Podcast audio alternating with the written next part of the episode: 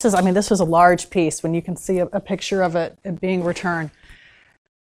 This is not something that poor villagers are doing. Poor villagers don't have the capability of looting massive stone statues and entering them into international con- commerce. That requires organized crime. It requires armed, you know, armed insurgents, some kind of network to just logistically even get this stuff out of the country. I think it's important to note that this cultural racketeering, much like the illegal trade in arms and guns, it really is a matter of supply and demand. Um, despite the commendable work that the Indian government is doing to combat it, India is in effect a large archaeological site. As long as there's money to be made in it, there are ways to get around any security apparatus you can have.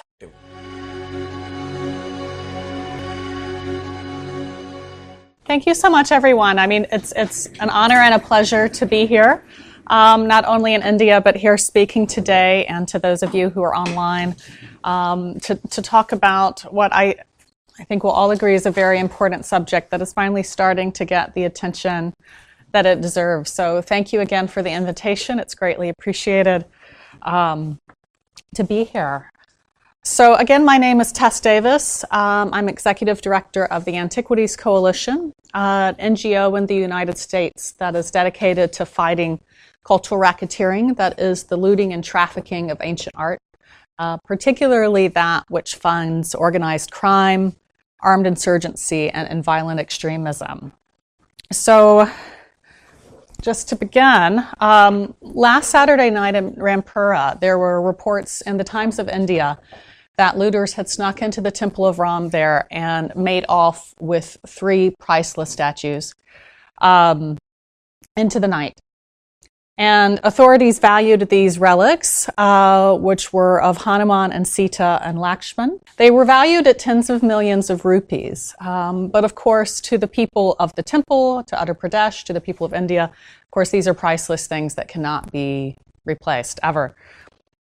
The police have prioritized the case and they said hope to nab the thieves soon.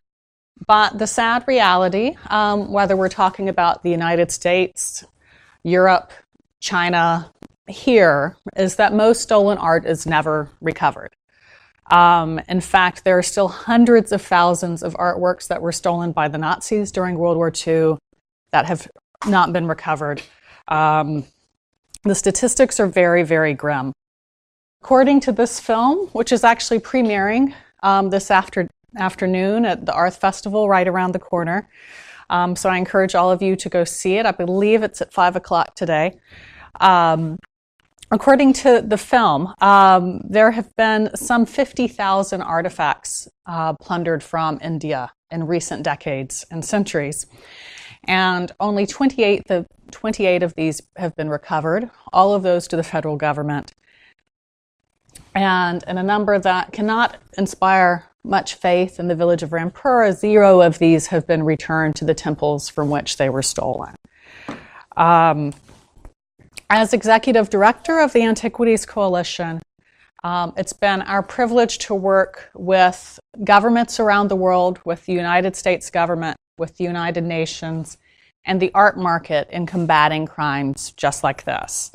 Um, Again, our organization focuses on fighting the looting and trafficking, uh, particularly of ancient art. And again, as I mentioned earlier, particularly that which funds organized crime, armed insurgencies, and, um, and violent extremism. Now, of course, um, as it sounds like the previous talk was discussing, as long as there have been tomb raiders, there, as long as there have been tombs, there have been tomb raiders, and as long as there have been civilizations, there have been enemy armies waiting at the borders to come in and plunder them. But the destruction, the cultural destruction and theft that's taking place in the modern world, um, it's taking place on a scale that's never been seen before in history. And this is because, unlike in history, there's now a multi billion dollar demand for ancient art. Um, Daesh, ISIS, has gotten a lot of headlines for the looting and trafficking of art from Mesopotamia, but they were by no means the first bad guys to, to fund themselves in this way. Um, In fact, dating back to World War II, uh, the Nazis were perhaps the greatest art thieves in history, uh, stealing just countless works from throughout Europe. But even more recently than that, groups like the Khmer Rouge in Cambodia, where the bulk of my work has been done, um, the Irish Republican Army, the IRA, um, actually helped to fund some of their violence through art theft. Uh, Al Qaeda, the Taliban, uh, the Al Nusra Front um, in Syria today, all of these groups are known to loot and traffic um, in art and antiquities. And so, because of that, if someone is buying an ancient vase or a bas relief or a statue on Madison Avenue in New York, they could very well unknowingly be part of a chain that helps, divide, helps to fund some of the, the worst actors in the world today. Um, we created the Antiquities Coalition to fight back against this, and our organization partners with leaders from both the public and the private sector to try to tackle this plunder for profit head on.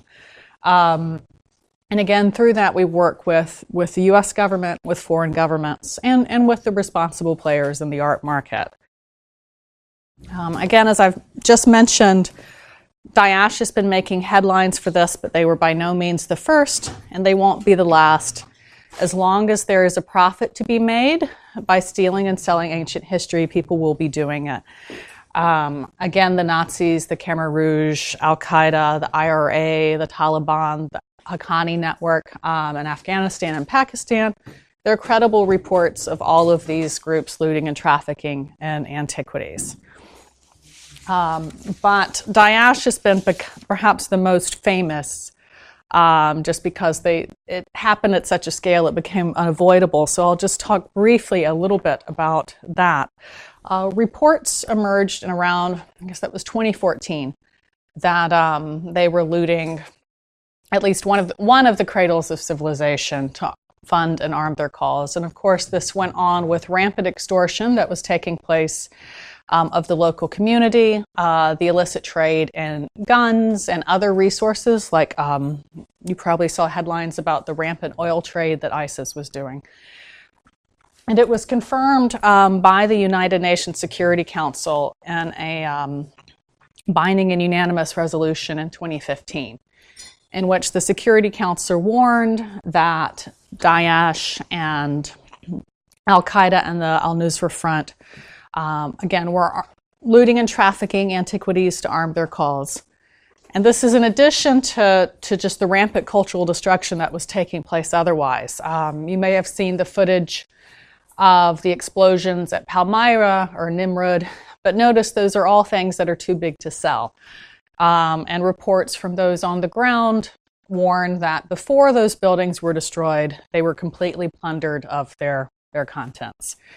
Um, this, re- this resolution, the Security Council resolution, put this trafficking on par with that taking place from oil and ransoms, and furthermore ordered all member states and the United Nations to take appropriate action to stop this trade immediately. Um, not too long after that, in August of 2016, um, the United States Federal Bureau of Investigation, our FBI, likewise announced that it had received, quote, credible evidence that Daesh looted antiquities were being sent to the United States, um, that they were headed to the US market. Now, a leader of a group called the International Association of Dealers in Ancient Art um, said publicly, he, quote, stringently denied um, that there was any such risk saying, and I quote, nobody on the market would touch this stuff with a 10 foot barge pole. Um, the ma- majority of auction houses also dismissed this warning and other concerns, um, saying, and this is a quote uh, from, from one of the two top auction houses We are always on the alert for material of this type in case an attempt is made to introduce looted items into the commercial art market. And we work closely with UNESCO with Interpol and other entities to ensure that any such attempts will be caught.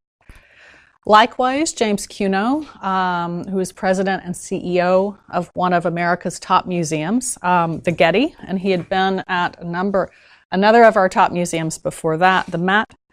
um, said, quote, no responsible museum is buying anything that might ha- possibly have come from Iraq or Syria. Uh, the overarching message of this, of these comments, um, again in response to this warning from the FBI, was that due to the art market's own ethics and its own ethical standards and self regulation, that there was no demand in the United States for the so called blood antiquities. Or, or was there? So, again, this was 2015 when all these comments were made. Then, um, not too long after, in early 2016, the art world had gathered in New York for one of its biggest annual events, uh, which is called Asia Week. Uh, there's a big one in New York every year and a big one in London every year. And this, the New York one is a 10 day celebration of Asian culture. And in 2016, it brought together 46 of the world's leading dealers in Asian art, five auction houses, and over a dozen museums and other cultural institutions to exhibit, buy, and sell masterpieces from Afghanistan to Japan and everywhere in between. Um, however, in, in 2016, um, these industry leaders were soon joined by uninvited guests. Um, at the start of the festivities, federal agents stormed Asia Week and from then on conducted near daily seizures of looted art. Did, did these make the headlines here at all? Okay.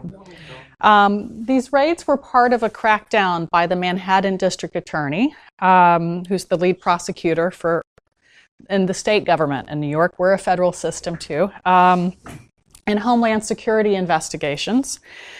And their investigation continues to this day, but um, to date they have confiscated millions, in fact, I would say hundreds of millions of dollars um, of ancient art from India, as well as global hotspots and conflict zones, um, Afghanistan, Pakistan, and post conflict countries like Cambodia.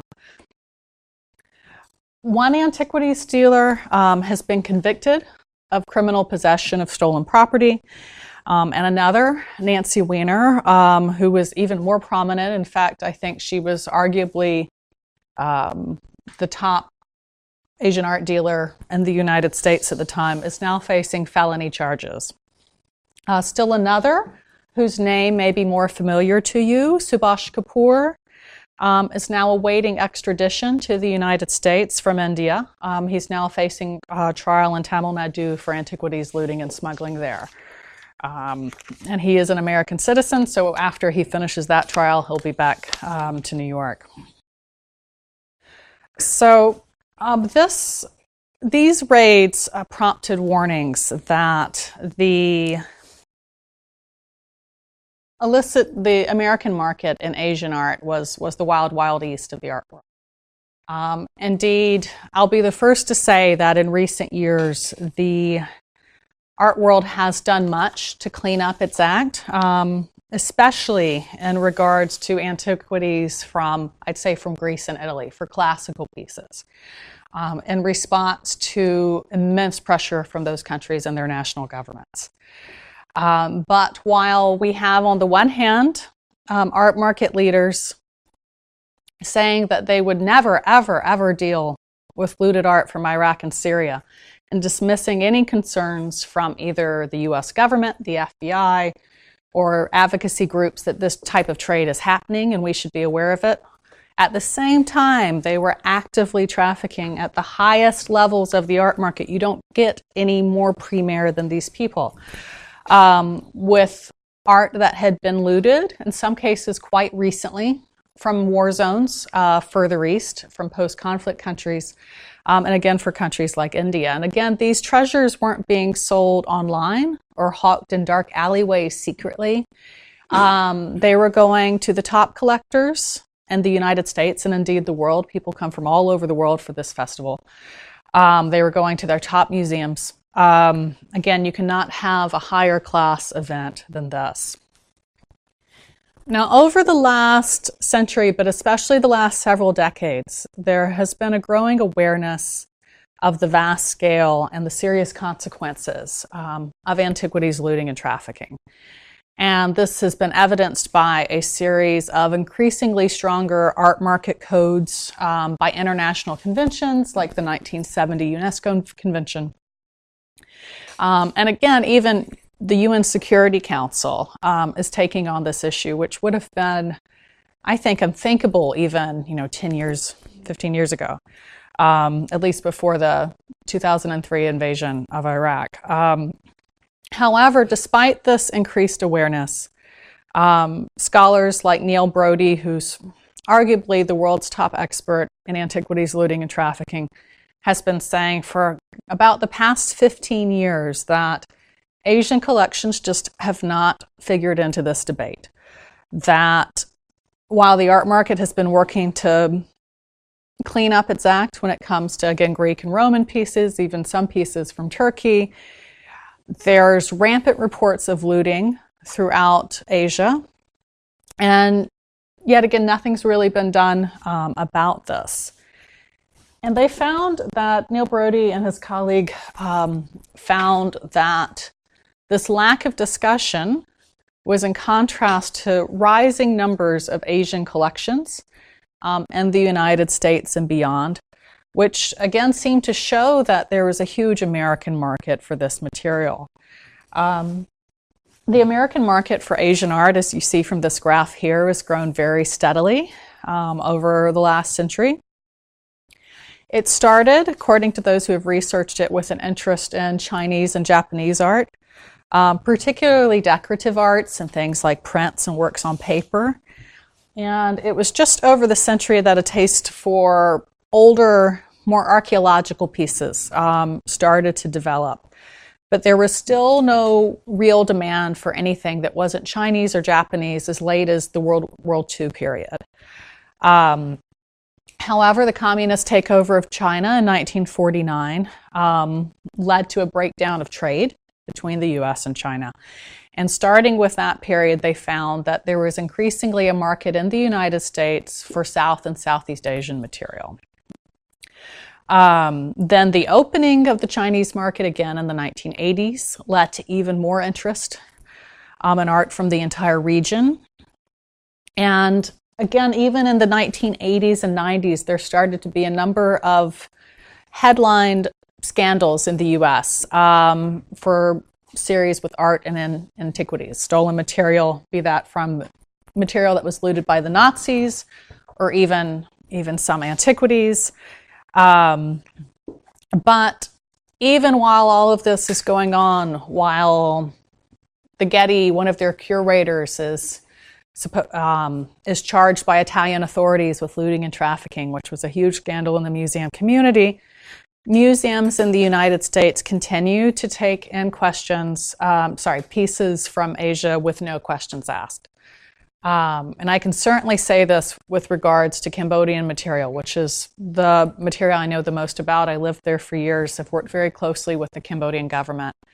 And even as reports were on the front page of Phnom Penh falling, of genocide going on in the country, you had very prominent museums in the United States, um, especially since we didn't have older institutions like the ones in Europe, taking in Cambodian pieces, clearly hacked off from temples.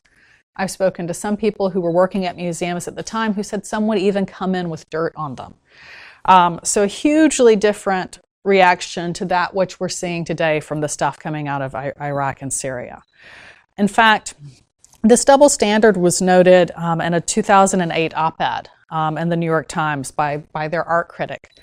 And he said, he was lamenting the eager market in the US for what he called art casualties from Tibet to Cambodia, pondering how is it that so few questions are asked about just how works of art of major importance, for which no government would ever issue an export license, come to tumble onto the market?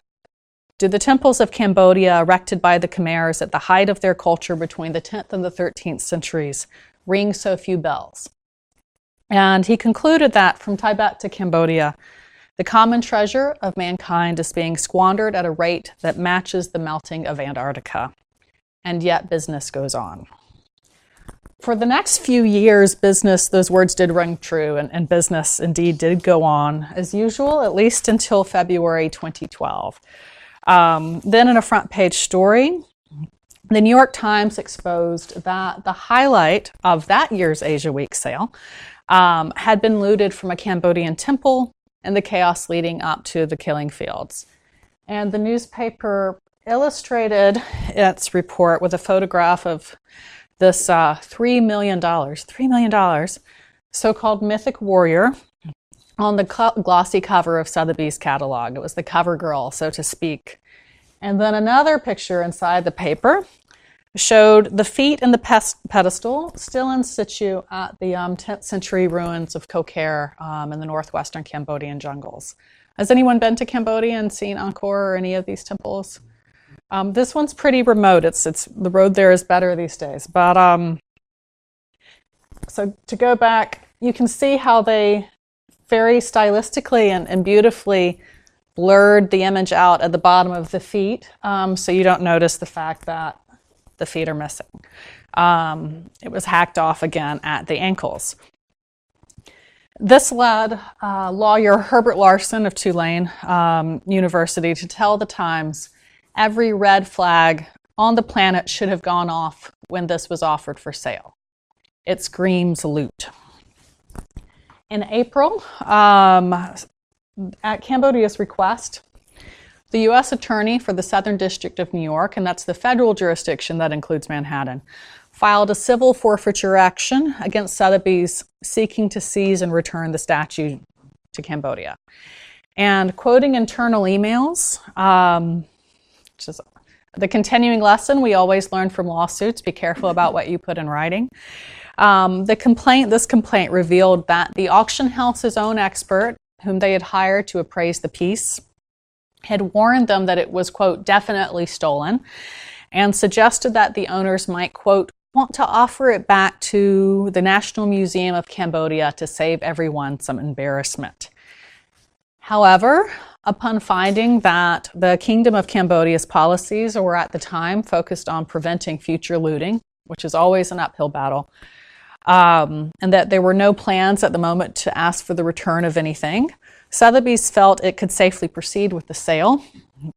And its internal correspondence shows that it was prepared for, quote, bad press from temple huggers, um, but clearly not any greater consequences.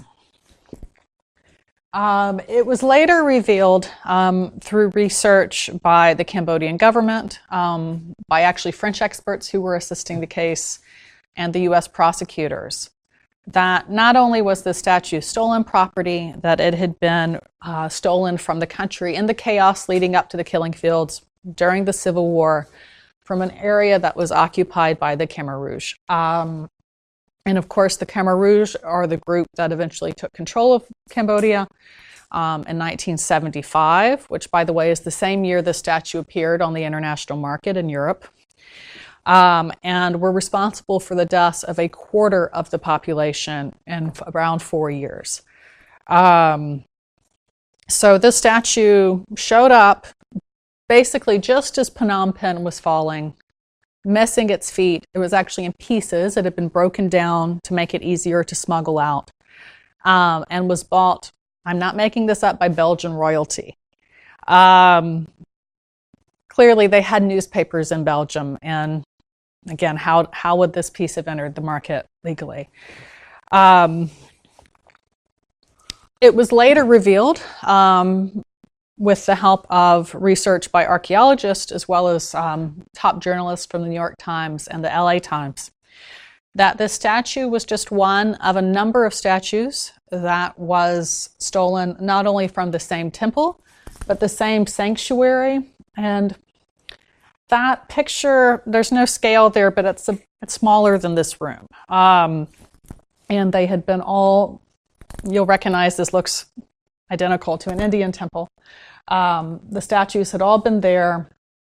You had had the Sotheby's one fighting another one. Let's see, is there a pointer on this? These two had been like kind of like a comic book brought to life, really, fighting in the middle of the temple. And then you had had Pandava brothers um, watching them. Hanuman was there. They were all around. All of these pieces showed up on um, on the international market, and the scene is recreating. Once this was figured out, again, Sotheby's had called this piece a um, a mythic warrior. It was later learned that it was Duryodhana uh, fighting Bhima once they were able to figure out um, who all of these these statues were. So again, we're talking about the same temple stolen at the same time, probably by the same people who, if they weren't directly the Khmer Rouge, definitely had their full support. I mean, nothing happened in Khmer Rouge territory that was not benefiting the Khmer Rouge. All ending up on the market. And again, do these disappear into dark alleys or private collections? No, we have the Denver Art Museum, the Cleveland Art Museum, Sotheby's New York, the Norton Simon Museum in California, which has a big Indian collection as well, the Metropolitan Museum of Art. Um, they all show that literally from one coast of the United States to the other and in between, all of these statues made it onto the so called legitimate market. Um, and of course, once learning this, Cambodia rapidly called for their repatriation as well. And in doing so, this launched an international and also ongoing effort to bring home these statues, particularly those that were stolen during the war. Cambodia is really focused on the ones that were the so called blood antiquities or conflict antiquities. And the kingdom has had a great deal of success. Um, it had its first success in June of 2013 when the Metropolitan Museum of Art um, returned two statues to Phnom Penh. And according to the according to the Met, it said that it was willing to do this voluntarily when Cambodia came to them with dispositive evidences that these were stolen property. Um, however, despite the Met's return, um, Sotheby's continued to hold firm to its position, countering in public that the Met's voluntary agreement does not shed any light on the key issues in our case, and we expect to prevail. Um, so all of this is happening in and here you see um, some of the repatriations that were, were, major deals that were held in the equivalent of the Cambodian White House. Uh, the prime minister attended one of them, the deputy prime minister, who took a real, real interest in this case and showed a lot of leadership in it, as did uh, the Secretary of State, His Excellency Chan Tani. Um, they were they were really national affairs, and I think showed how important this is. Um, so Cambodia was able to recover these pieces eventually. Um, we don't know exactly what made Sotheby's fold, but um, the timing was interesting because when all the procedural legal work was done and the case would have been headed to trial, they suddenly decide to give the, the statue back um, while still denying that they had to legally. Um, it was returned to Cambodia. It was also returned um, alongside a piece from Christie's auction house that Christie's, to their credit, um, had sold years earlier, and I think it's very unlikely that anyone would have made the connection. And Christie's came forward and said, "We believe this is part of the same temple. We would like to return it," um, as well as the piece from the from the Norton Simon Museum. All went back um, to a great amount of, of fanfare. And so this is all happening in the backdrop. And you think that this type of press, it was on the front page of the New York Times, I want to say three or four times. Um, it was on a number of other papers. It was on NPR. It gained a great amount of attention and really shone a spotlight on the trade um, in Asian antiquities and the fact that some stolen property was definitely getting through. However, despite this happening, sales at Asia Week uh, continued continued to climb. Um, the art market, except perhaps for the sector dealing specifically with Cambodian pieces, it did seem like there were, weren't a lot of Cambodian pieces on the market during this time. Um, continued not only as it was, but as you see the, the Asia Week sales continued to grow. I mean, those are huge, huge amounts of money that we're talking about. You know, look at all this money that's still being spent on Asian art while this is continuing. And given these, whoops, given these rising numbers, um, I mean, look at that. The art market had very high hopes for Asia Week in 2016. Um, in the words of its chairman, for connoisseurs and collectors who want to immerse themselves fully in the wonders of the Far East, they know that there is a once a year celebration that they must attend. And it is no wonder. Asia Week combines top flight galleries and world renowned art specialists for over a week of outstanding events and ex- exhibitions, all sprinkled around the world's most exhilarating city of New York. Um, perhaps this type of exhilaration was not what they were prepared for. Again, at the start of festivities, uh, federal agents stormed Christie's, seizing two Indian sculptures that you see here that were valued to close to, I think they were valued around half a million dollars each. And the raids were part of um, an operation called Operation Hidden Idol, um, which was a joint investigation between the Manhattan District Attorney's Office um, and Homeland Security Investigations. Um, which a lot of people are surprised to hear that Homeland Security deals with art theft, but they deal with any crime dealing with U.S. borders, um, and have a very uh, have a small but very dedicated team on this issue, um, with assistance from both uh, Interpol and the Indian law enforcement. And Operation Hidden Idol uh, was specifically targeting the trafficking network of Subhash Kapoor, and I know there have been lectures on him here in the past, including by Vijay Kumar, who's I'd say arguably the world's expert um, on Kapoor, and so I will direct you to his book for more information on that. But um, for now, it suffices to say that he was a leading American Indian art dealer um, who was then and again still is um, waiting extradition to New York. The raids began at Christie's in Asian Week, but they didn't end there. Um, according to the New York Times, in the end, um, Homeland Security and the Manhattan DA seized eight masterpieces worth millions of dollars um, from several prominent dealers. Again, these weren't small time people. Um, they actually arrested a Japanese antiquities dealer who later pled guilty to criminal possession um, for a second century sculpture of um, the Buddhapada, the Buddha's footprints, which you see here, which had been looted from Pakistan's Swat Valley. Um, and again, think of the Swat Valley and the things that are happening there and who would have the capability and this is i mean this was a large piece when you can see a, a picture of it being returned this is not something that poor villagers are doing. Poor villagers don't have the capability of looting massive stone statues and entering them into international con- commerce.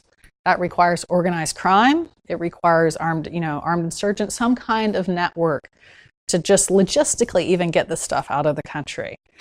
Um, he wasn't the only dealer implicated. Agents seized a million dollar piece from the um, Upper East Side Gallery of Nancy Wiener, along with thousands of documents and emails.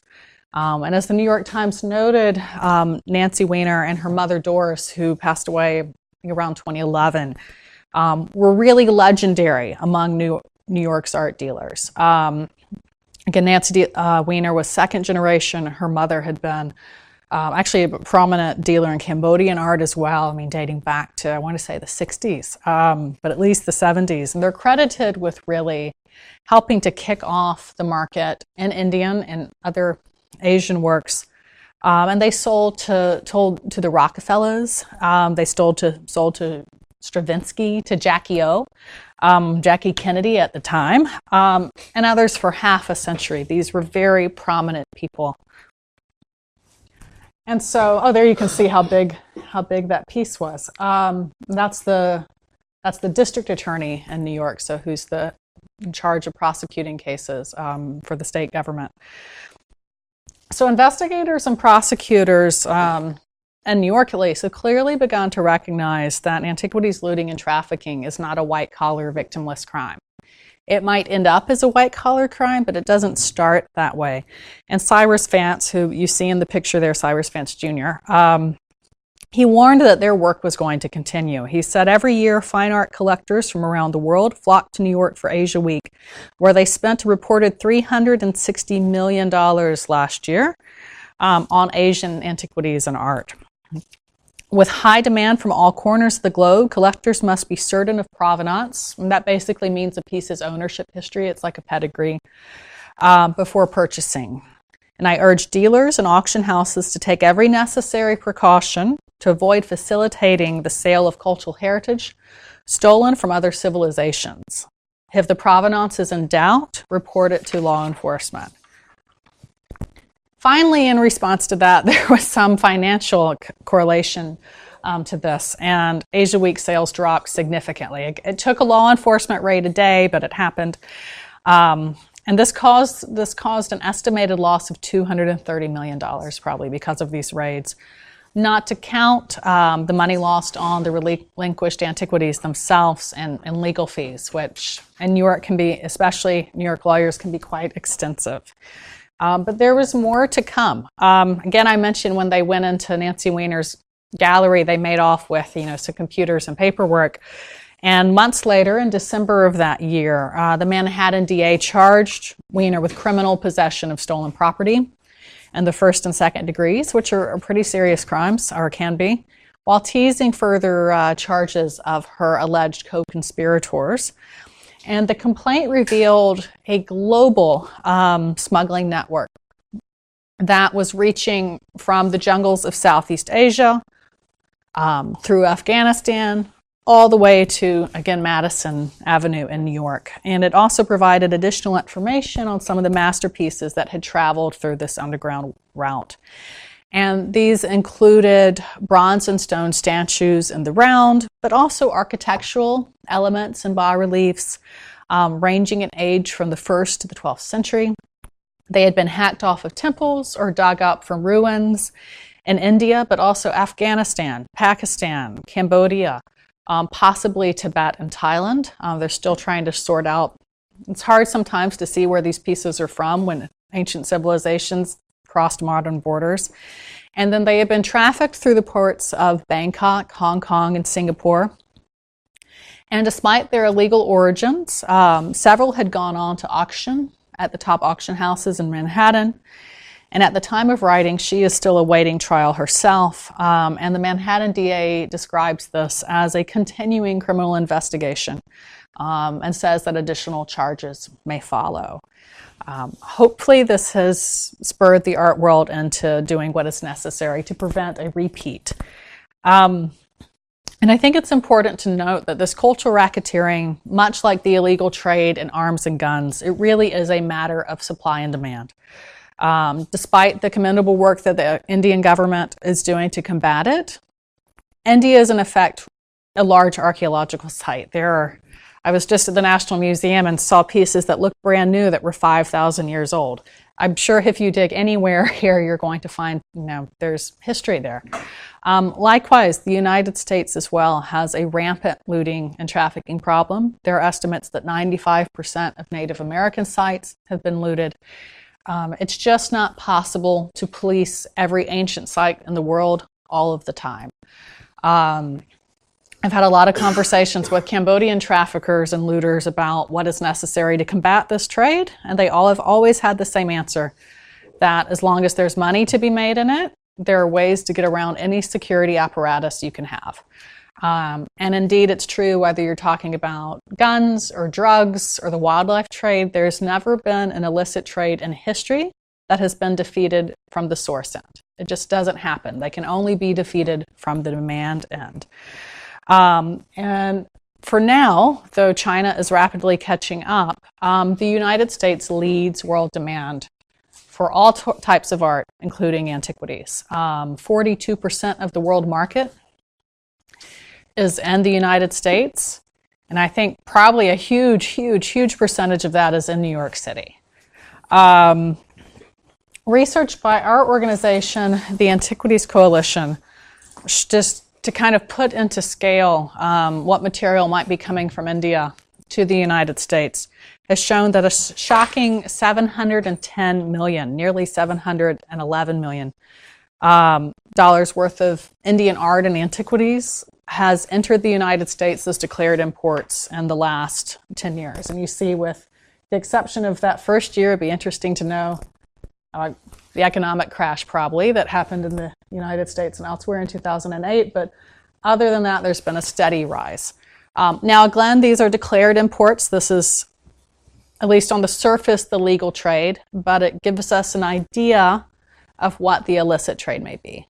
And we all know there's every reason to undervalue and not declare things when you're going into everywhere that have even have nothing to do with trafficking, just in terms of how much tax you pay and things like that. Um, that means that this is probably just the, the tip of the iceberg.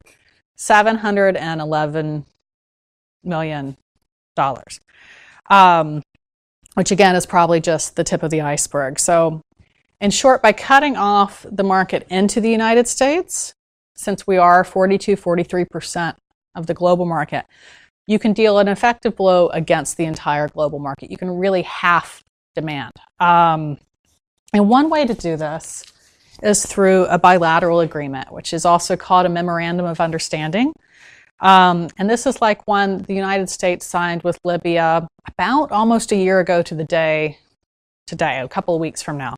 Um, will be the one year anniversary of this. And these MOUs, as they're called, basically what they do is they restrict the um, sorry, they restrict the import of illicit, well, let's say undocumented cultural property into the United States.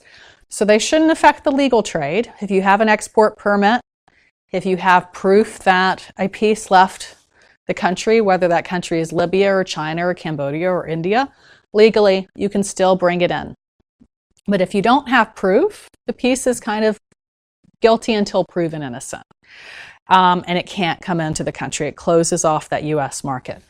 And to date, the United States has signed agreements with 17 countries. Um, including such powerhouses, especially cultural powerhouses as China, um, Italy, and Egypt.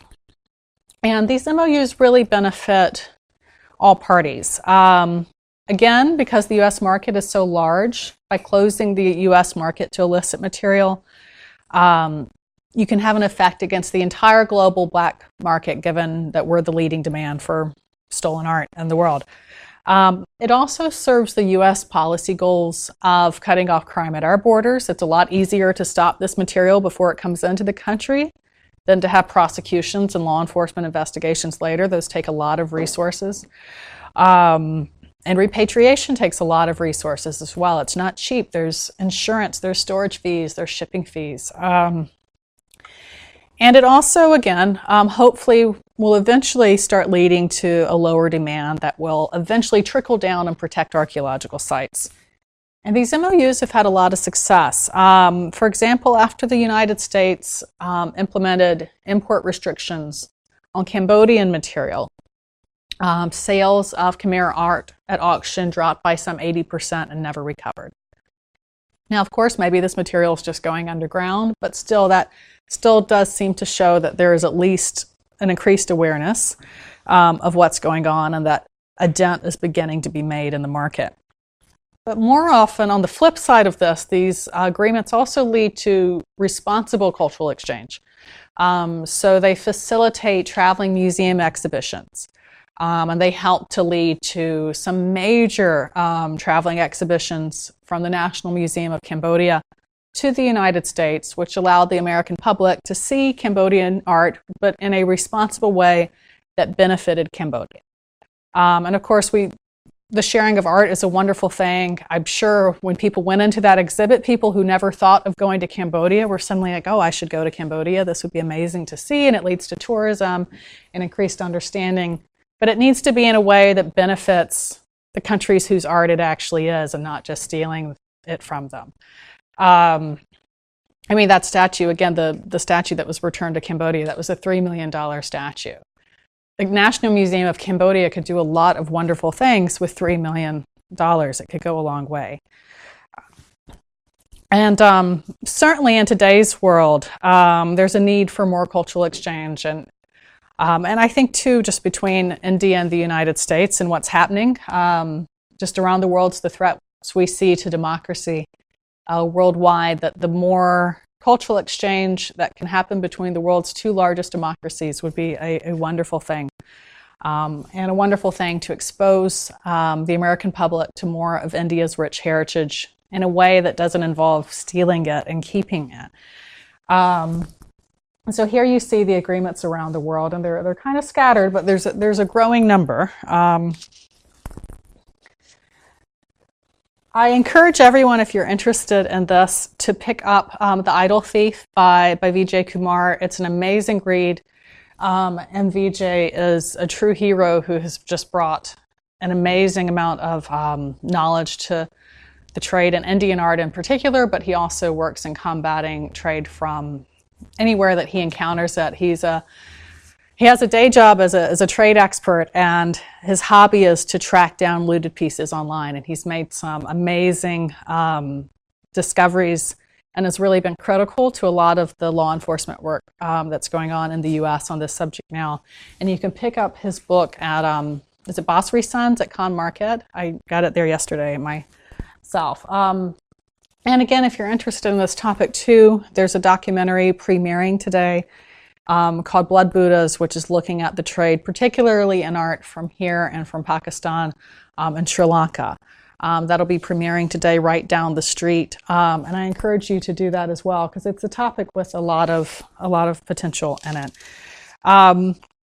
And so, yeah, thank you for your time today. Again, our organization, um, we, we work basically to close the U.S. market to this material. And encourage you to, to learn more about our work at our website. It's theantiquitiescoalition.org or to follow us online at um, Twitter at Combat Looting.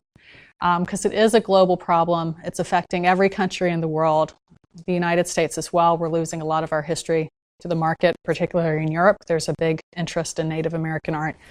Um, and it's really going to involve closing more awareness um, at all levels, both to keep people from buying this material, but also in telling our elected leaders, whether here or in the United States as well, a lot of what we try to do is to get across that this isn't just, and I say just lightly because I'm trained in archaeology, so I do care about the history of these things, but it's not just a matter of preservation. This is this illicit trade is not only stealing history, it's funding very it's funding violence around the world, and it's it's having real economic and financial damage on the communities um, from which these pieces are taken. So happy to answer any questions, and um, yeah, thank you again for your time.